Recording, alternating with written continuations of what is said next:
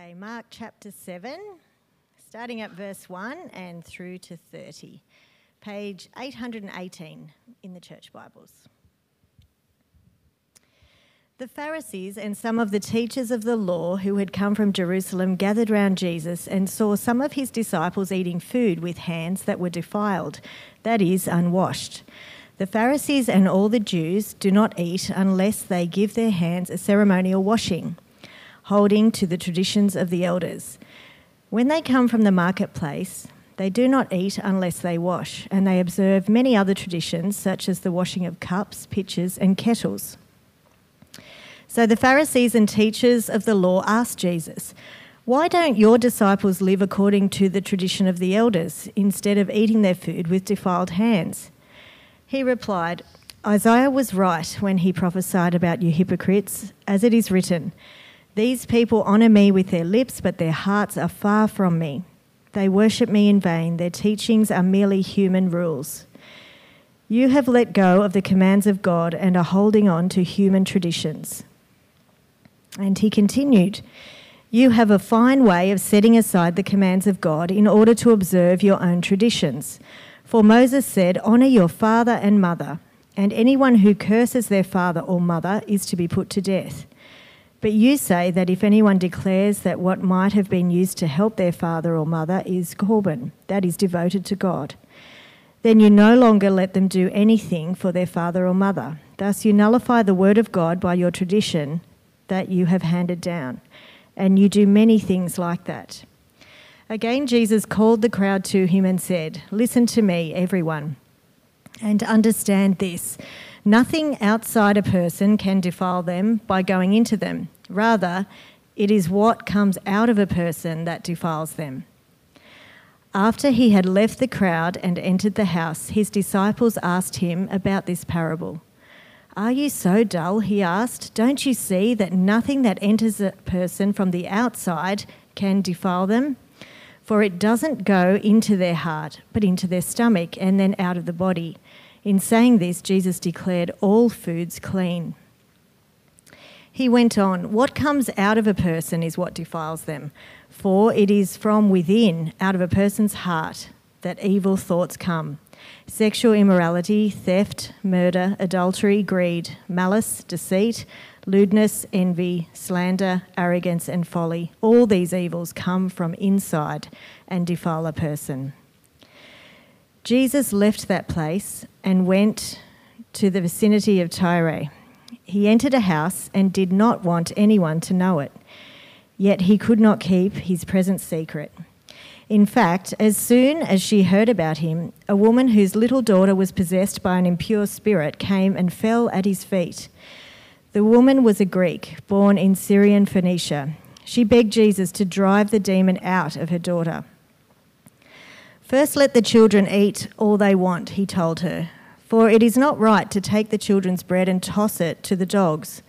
Lord, she replied, even the dogs under the table eat the children's crumbs. Then he told her, For such a reply you may go, the demon has left your daughter. She went home and found her child lying on the bed and the demon gone. This is the word of the Lord.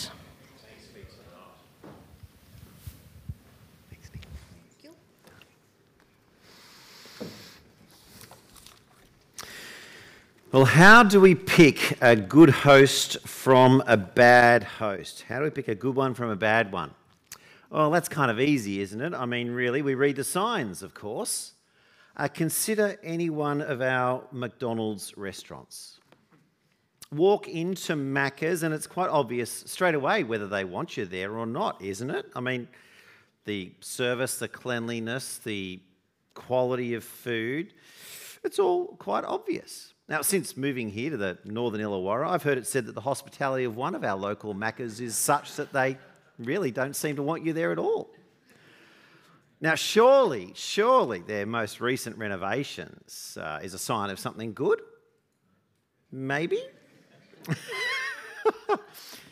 But it's hard to tell by just looking at the outside, isn't it? It's quite hard to tell, and especially when one Macca's looks identical to the next Macca's and they all look the same. Now, looking at the outside and they all look the same, that might be judgment call enough for you. You might know enough information already to make a call. But what if they were different? What if they were different on the inside? Because sometimes they are. You see, not long ago, one of our local Illawarra Maccas won the award for the best McDonald's in the Southern Hemisphere. Just get the Southern Hemisphere around your mind for a moment. The best one of them all. Uh, they were in the papers. Executives travelled from the US just to see what on earth this Illawarra Macca's was up to, what they were doing, and how they were doing this. And, well, they were serving food on plates with knives and forks and they even hosted a wedding. The very first wedding in McDonald's was in, in Australia, was in the Illawarra. Go figure, right?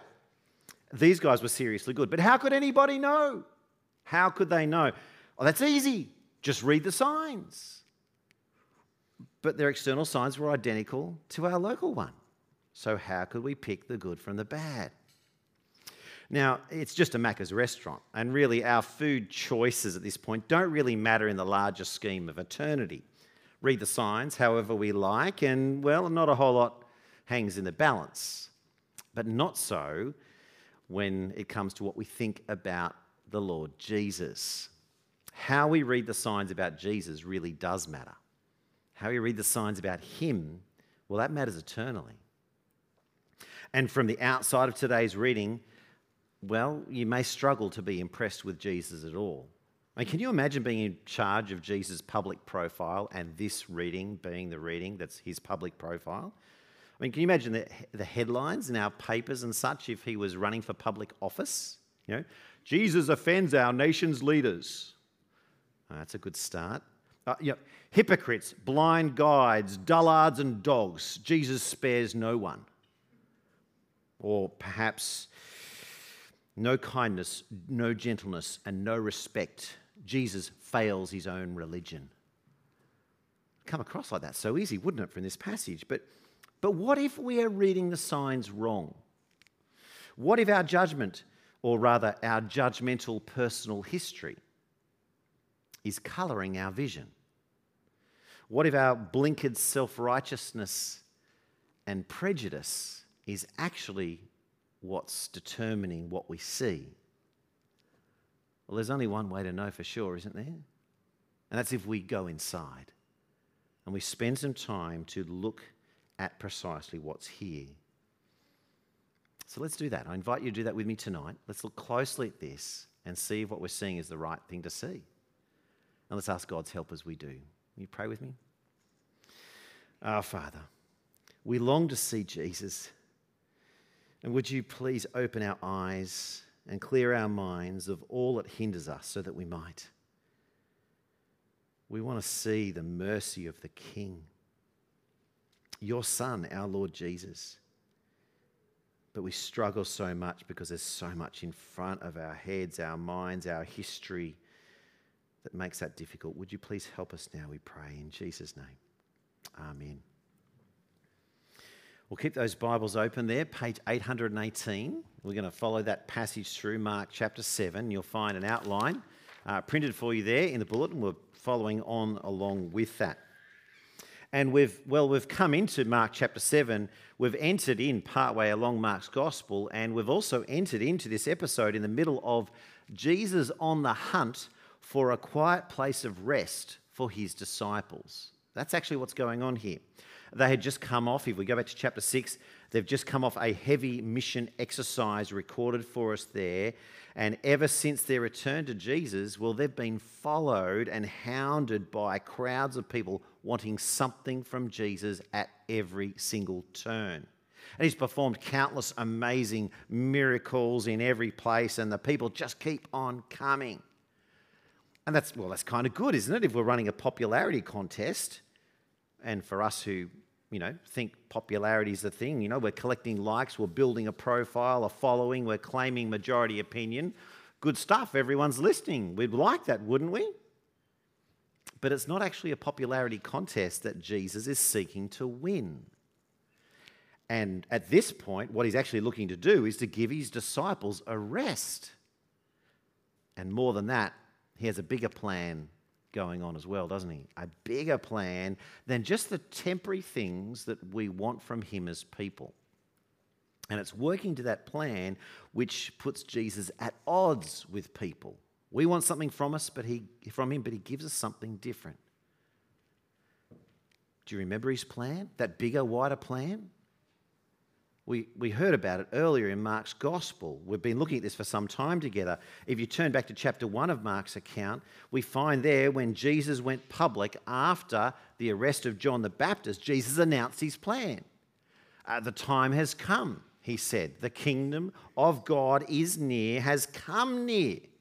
Repent and believe the good news. That's the plan. That's the news. And it was good news for everyone who heard it because it was accompanied by all kinds of amazing miracles as Jesus systematically emptied the hospitals and all the madhouses of everyone afflicted by any kind of demon or disease. They all came to him and were healed. And news about him spread all throughout Israel and beyond Israel to the nations that surround them. And people kept coming in to gather to get something from him. But short term health and comfort, well, yes, he was dealing that out, but it was barely step one in what Jesus was planning and what was on the agenda for him because we're told there he came to teach them about the kingdom of God. That's actually the big priority. That's what he's gathering so that he can tell them. His desire is for, well, all those who trust him to receive health and comfort, yes, but not temporarily, for eternity. For eternity in the kingdom of God, not just another few years. And this is why he wasn't trying to win friends and influence people. No, he wanted them to repent and believe, to change their lives from the way they thought about themselves and believe the truth about themselves instead. The truth that we need his mercy to be saved from ourselves, to be saved from our prejudice, to be saved from our self righteous judgmentalism that well keeps us locked up inside ourselves until we die. Now, Jesus is a radical, all right. He's come to set people free, but it's a radical mercy that he's offering it's offering to anyone who will humble themselves to receive it. But will anyone humble themselves to receive his mercy? We've been watching for a few chapters, we keep watching. Will they? And the bigger question for us, of course, is will we humble ourselves to receive his mercy? Well, let's see what happens there. So, in our passage here, Mark immediately shows us these Pharisees, these teachers of the law who've come from Jerusalem, who gather around Jesus in 7 verse 1. So, having heard about Jesus by now, we're a few chapters in, these guys are the experts sent by the authorities in Jerusalem, and they were sent to check out whether Jesus was the real deal. And it doesn't take long for them to work it out, does it? To come to a decision. They look at Jesus and they look at how he's taught his disciples to eat and they immediately find a problem. Because his disciples are not keeping uh, the centuries old Jewish cleaning traditions, traditions that set the Jews apart from all the surrounding nations, uh, traditions that told them, well, told the Jews who was in and, and who was out, who is kosher and who isn't. That's what those traditions were all about. Traditions that set up difference and therefore gave power to prejudice. But did you notice, as that was unpacked and read for us by Nick earlier, it wasn't God's law in the Old Testament that the disciples were actually breaking here. No, it was these things that had been added, these Jewish traditional religious practices. That's what was pinging the radar. And that was enough for these inspectors to get their judgmental little heresy alarm bells ringing like crazy and ringing loudly. And so, on this basis, they decide that Jesus must be dodgy because check out his followers. If his followers are dodgy and he's not correcting them, then he must be dodgy. However, Jesus refuses to accept their assessment, doesn't he? Nor will he stand by and allow anyone to be deceived by these judgmental categories. Friends, Jesus won't endorse self righteous people and their invented religions. If we learn anything from the Gospels, notice this, notice this big time. Jesus won't endorse self righteous people and their invented religions because they keep people from coming to God. They keep people away from God. And so he, well, publicly nails them here with this charge of hypocrisy that comes straight from their own Old Testament prophet Isaiah, written some 800 years earlier. Isaiah, well, Jesus quoting Isaiah, he replied, Isaiah was right about you when he prophesied about you hypocrites. As he wrote, These people honor me with their lips, but their hearts are far from me. They worship me in vain. Their teachings are merely human rules. And he was right, right about them, but right about this in general. Anyone to, who's claiming to follow God, but actually following a religion of our own invention, oh, yeah, I follow God, but I do it like this. Well, that's hypocrisy. And these Pharisees and teachers of the law, well, they were paid professionals at it. They made a living out of this. And they, in fact, they'd led whole cities astray, whole towns astray into things like, well, dishonoring their parents, approving people, justifying personal selfishness and abandonment of the care of their parents by using this pious, religious, God following language. It was appalling what was going on in that day what man made religion will do in the name of following God. It happened then, it happens today. And as we'll see later in Mark's gospel, these guys will they will lead the whole nation astray eventually into hypocrisy with them when they claim to be following God but then refuse to recognize the Son of God whom he sent and they will be the ones who lead the call crucify him crucify him Well, for now, Jesus resists them publicly to their faces. That's all he does. But he does more, doesn't he? Sure, he sends them packing, but then, verse 14, not wanting to leave anyone in the clutches of such hypocrisy. No, in his mercy, Jesus calls the crowd together and he points out the truth of what the unclean laws in the Old Testament were always pointing to and then unpacking it even deeper and further for his dull disciples later on, he declares that yes, uncleanness is a very big deal. It is a big deal. However, it's what comes out of a person that makes them unclean, not what goes in. The problem of human uncleanness is the human heart. It starts inside. We've got to stop looking at the external signs of skin or race or ability or place or age or gender or health or what we put inside our bodies as evidence of value or purity. Rather, according to God, His Son, it's, it's what comes out of the heart which shows the spiritual cleanness of any given person. And before we get too worked up about the Pharisees and their need of mercy from Jesus, we really should ask do we need this mercy ourselves? Look again at that list there in verse 21 and 22. Have a look at that. Evil thoughts that emerge from our hearts what do we got? Sexual immorality, theft, murder, adultery, greed, malice, deceit, lewdness, envy, slander, arrogance, and folly. Does that describe anything in your past hour or this day? this week, this month, this year?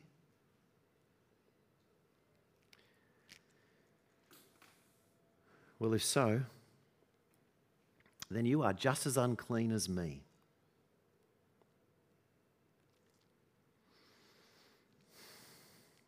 See, before a holy God, none of us are righteous. None of us are righteous, not even one. We're all in need of the mercy of the King. And it's all quite obvious the moment we slow things down a little bit, actually listen to Jesus clearly. I mean, look at those words for a moment. You do we ever do any of those things? Have you, had, you may not have had any murderous thoughts of late, but how are you going with envy? Envy's tricky at Christmas time. How are the guys' lights down the road compared to your house? Are they better than yours? Yeah, that's envy. And if they're not, mine's better. That's arrogance. Happens so fast, right? So easily. Do you manage to resist greed? Do you ever use your words for slander? Is there malice built up behind? We're so in need of the mercy of our King, aren't we? But it's such a brand new way of thinking. such a brand new way of thinking, even for us 2,000 years later. But according to Jesus, hear it, it's been said now for 2,000 years straight. According to Jesus, our externals and the inputs aren't what make us unclean. It's actually the thoughts that come from our hearts that put us in trouble with God and in need of His mercy. And on the back of this, well, the Pharisees head back to Jerusalem fuming. The crowd, well, they're left behind. And Jesus now grabs his disciples, packs them up, and takes them out of Jewish territory to gain that rest that he's been seeking for them for so long.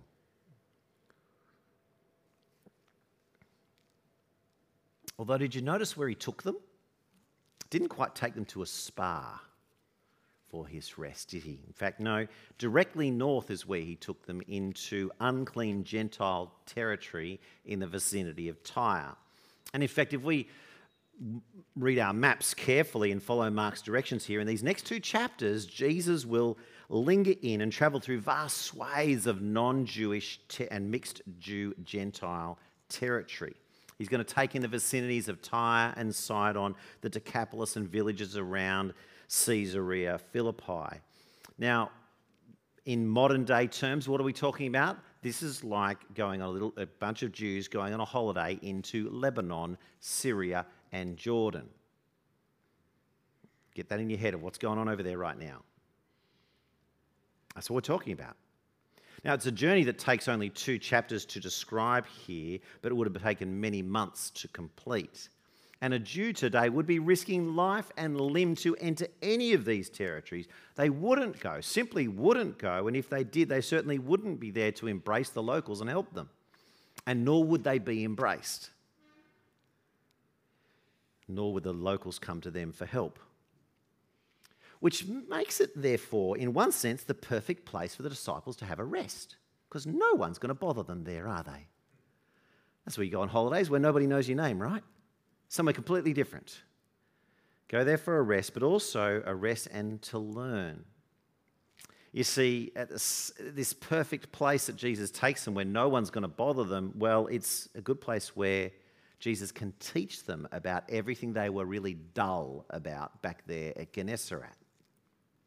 And in each of these ethnically unclean places, that well, we are all going to get to watch as Jesus interacts there with the local people on the basis of, well, not how they appear, but of what comes out of their hearts.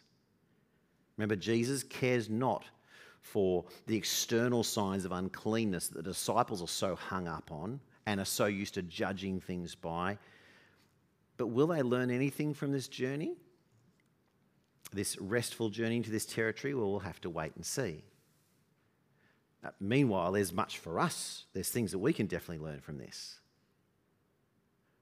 And the first unclean Gentile person we meet on this journey is this, this Greek woman from Syrian Phoenicia who's living in Tyre. And you go, oh, it's just a bunch of words. No, no, this is a flag waving to us, people, telling us what the disciples and what everyone will think of this woman. This is an ethnic description announcing her as naturally unclean to the Jews. They will not interact. And therefore, for Jesus' purposes, she is the perfect example of a clean heart in an unclean setting. A clean heart in an unclean setting. And we see that evidence by what comes out of her, don't we? So even though she was, uh, he was there as a secret with his disciples, there was supposed to be this secret going on uh, so they could rest. But as soon as she heard that Jesus had come, well, she came before him to seek his mercy. Look at how she recognizes him. Lord is what she says. And look at how she humbles herself, kneeling before him and begs him to cleanse her daughter. And hear the humility of her heart as she agrees with him. Yes, it's not right to take the children's food and give it to the dogs outside, but the crumbs that fall from the table is their portion. That's all I'm requesting, just the crumbs. She's no selfish thief who thinks that she is more deserving of others. She's not self righteous. She's not full of prejudice. She's no desire to take from the children of God and leave them with nothing and leave them hungry in her place. No, she asked not take to take the place of the disciples in Jesus' attention and care. Rather, she just humbly recognizes where she fits and is content with whatever crumbs of mercy Jesus will offer her.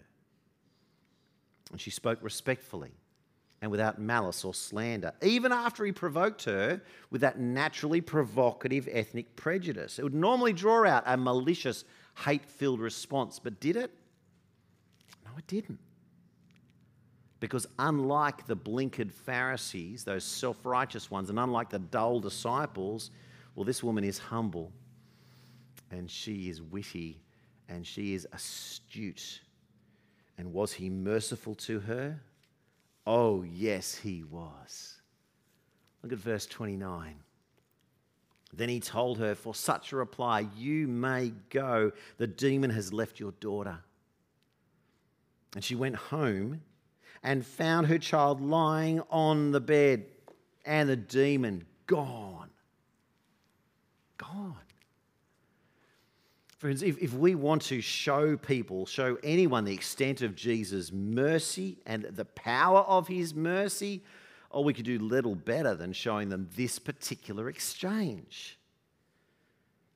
Some, this crossing of an ethnic divide that others would never cross. So great is Jesus' power that he heals her daughter from a distance, the evil spirit leaving at that moment and from a distance. So that, and recognize his power here, recognize his mercy, and recognize that humble trust placed in the Lord, well, it brought great reward, didn't it, to she who threw herself upon his mercy.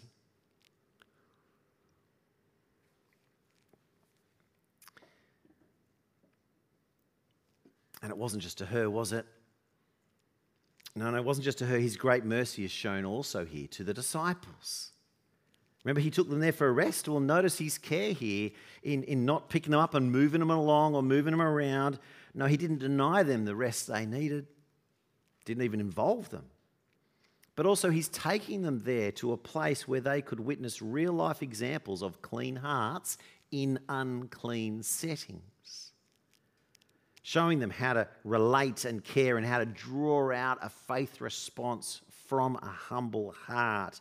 And as silent observers of this episode, well, we actually have no idea what they thought of this. You know, Mark doesn't tell us what they thought. But as we read on, we'll find as they keep moving through this journey, the episodes in this journey, we will start to see that they still, well, their hearts are still hard set in self righteousness and in prejudice. The Pharisees' religious teaching, well, it, it, it had sunk deeper in them and more than they probably realized. Those national differences and their self righteous prejudice against people in unclean circumstances is going to continue to dominate their thinking. That's what's coming out of them. And no matter how much Jesus showed mercy and they got to see it, well, for now, we'll see that they remain unmoved for some time. Do we struggle with that too? Do we struggle with that kind of self righteousness? Are we set in those kind of ways that we fail to be moved by God's mercy to others who we wouldn't be merciful to? Are we so set in our self righteous ways? Uh, are we so fast to judge people by our, well, our, our human standards that we don't even allow time to see what God is doing in their heart, to see what comes out of their heart? And are we, on top of that, swift to reject Jesus whenever he approaches things in ways that challenge our assumptions and make us uncomfortable? Yes, indeed, we are, aren't we? Along with the Pharisees, the crowds, the Greek woman, and the disciples, whether we recognize it or not, we're all in need of the mercy of the King. We're all in need of His mercy. His mercy by which, not counting their sins against them, we'll see Jesus, we keep reading through Mark's gospel, will calmly and quietly place their sin upon his shoulders and will walk deliberately to the cross to pay the price for that sin on their behalf. Such is the mercy of the King towards those who trust him. And isn't this precisely why we Christians love Jesus so much? Isn't this why we love him? Because we're his followers today. And we are those who continue to pile up our own sin. Pile and pile and pile it up. And, and we love him, of course, because he shows us mercy too. Not counting our sins against us as we deserve. Not counting them against us. And and while we rightly wait and long for Jesus' return, when all this, will, all this hard stuff will be done, and we're eager for that day when we will have that constant health and, and comfort and peace, and all those things will be ours at last. Whilst ever we wait for that day, the fact that it hasn't come yet, interestingly, is the greatest show of His mercy of all. Have you noticed that? Because it's mercy to more than just us who know him already. The longer Jesus delays, it shows mercy to those who don't yet know him. Because remember that God's, God's merciful patience means salvation for all who don't yet know him, for everyone who doesn't yet know, for all who are currently prejudiced against him, for all who look at him from a distance and won't come near yet. Those who read the signs through their blinkered self righteousness and write Jesus off as unworthy of their trust, well, as we see in this passage, Jesus' merciful patience allows them time to have a second look, to look again. Time to reconsider, time to reassess, time to humbly repent time to believe in Him and be saved. Oh, the mercy of the King. It's pretty wonderful, isn't it?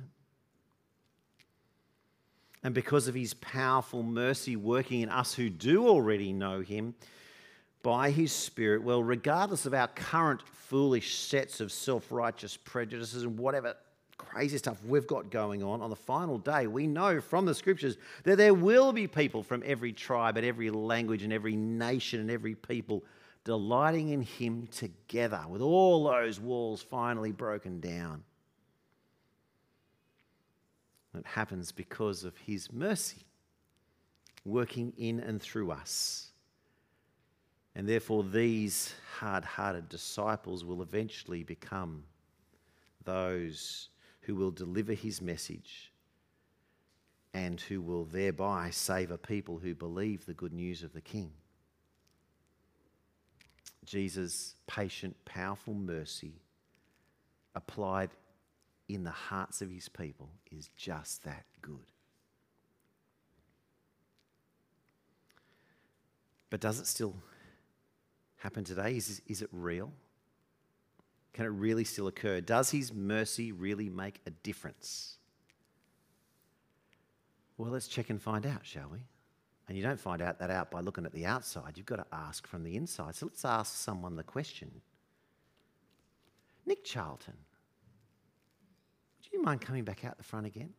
Thanks for that magnificent reading. I've got a question for you.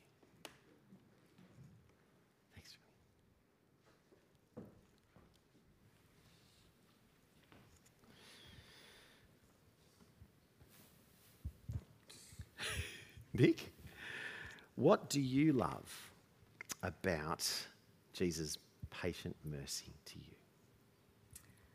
Well, I love Jesus' compassion and kindness to me. And I still blow out to think that Jesus died on the cross to take the punishment for my sins. And when I stuff up, I can come to Him and just say, Lord, I'm sorry for what I've done, for the envy, for the slander, for the whatever it be. And I know that I am forgiven. And it might take a while before I realise I have stuffed up. But in His patience and His kindness and His love, He forgives me. And I know that I think of it like a blackboard, like of all my stuff ups. And when I say, Sorry, God, I'm sorry, Jesus, please forgive me, I see it like He just wipes it off. And He says, You're clean. And I think that's awesome. And I need to keep being bold and telling people about that because we can't keep it to ourselves. We have to share it with our families and our friends who don't believe and let them know. Because that merciful patience is just too good. To too good, yeah. Too good. And he's compassionate and kindness and he forgives over and over and over and over. And, um, and I truly believe that, yeah, when we come to him, he just, it's his gift. He gives it to us. Indeed, he does. He's just that good. Yep. Praise God for Jesus. Shall we pray? Let's pray. Our Father, I thank you for my dear sister Nick. I thank you for the way you've worked in her heart and in her life, and that she knows the merciful patience, this, this glorious mercy of our Lord Jesus, our King who's paid the price. Father, thank you that she knows to keep coming back to Him. Thank you, Lord Jesus, that you keep picking her up and giving her a new day. I love you, my dear daughter, my sister, and making a new opportunity to just try again, another clean day. Oh, Father, we thank you for the merciful patience. We thank you for the, your, your great love for us expressed in Jesus. And we thank you that that is the best news in all the world, not just for us, but for all who are in need of that forgiveness. Oh, please help us to live that out, to share that great joy that is ours. And we thank you for Jesus in his, and for all you've done for us in him. Amen. Amen. Thank you. Well, there's no other name that we can come to by which we might be saved. Well, let's celebrate that in song now as our band comes forward. We've got a great king. Let's praise him together.